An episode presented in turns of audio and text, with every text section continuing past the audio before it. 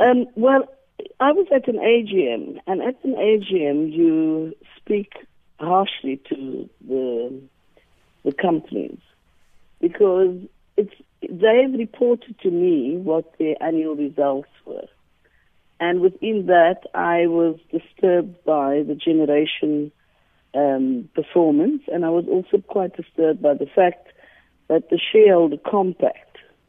Um, now we, it's an agreement that, as shareholder representative, on behalf of the 54 million people in this country, we go into with Eskom, and we agree to the indicators that we will review at the end of every year, and they only met 57.6% of the targets agreed to between the shareholder and Eskom. So those were the areas that I've, I felt um, a bit disheartened by.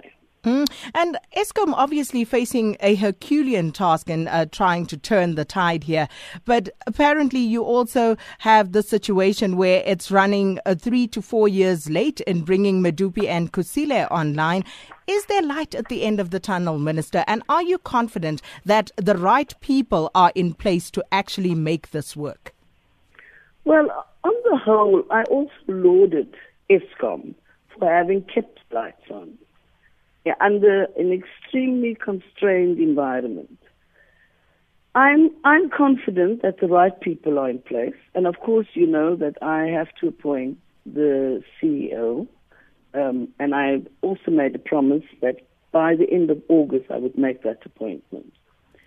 But having said that, Medupi, I'm told, and I am promised, and all of us are promised, that by the end of 2014, December 2014, Medupi will be ready for synchronization. Kusile will be ready in 2015. And of course, this is after a three to four year delay. So I've also asked, and I'm seized with this issue, um, I've asked for an up a monthly update as to how, how far we are with Medupi. Because I don't want to be making promises that we can't keep. Mm-hmm. And I'm just wanting Eskom to make those promises that they can't keep.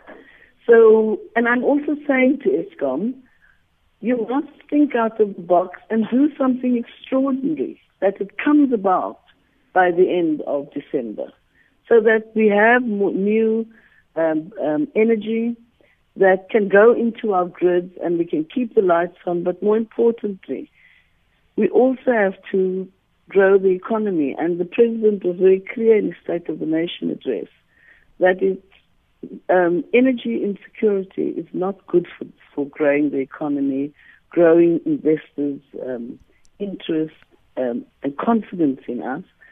And yeah, so that's mm. what I've, I've raised with Eskom. And obviously also this issue of Eskom having, uh, you know, these continual shortfalls uh, in the region of 200 billion rand. How are you going to actually fill that hole given the current circumstances? How do you plan on getting out of that?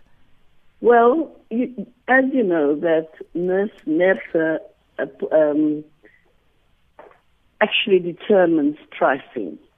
And Eskom has applied for 16% increase in electricity. And they only got 8%. And that is the reason for the shortfall. So what we must all be working towards is that by September, that rating agencies don't downgrade um, Eskom, and government is able to show commitment, sufficient commitment to ensuring that we would help Eskom to bring generation on board and more generation on board so that there is energy. So we must really be working to, towards that in the short term because if we don't, then Eskom, as any company, will have to go and borrow and the interest rates will be too high. So on the one hand, we do have an issue of cost relativity, which means that what people use as electricity, we're not paying, the cost of that is not being paid for by the public or by the client. Mm. On the other hand, because there's such an aversion to increases in electricity prices, we have to, and of course we also have um, economically, we, um, everyone is in a very difficult position. Mm. But Minister, So- on the so other what other hand, to do is borrow. I- Sure, but what about uh, those controversial contracts with the likes of BHP Billiton? Are you going to be looking into those to try and finalize some sort of solution? Well, uh, Billiton and Hillside, there are um, contracts that we are looking at, but the decisions for those contracts were not taken in our time. It's taken it's taken by NERSA.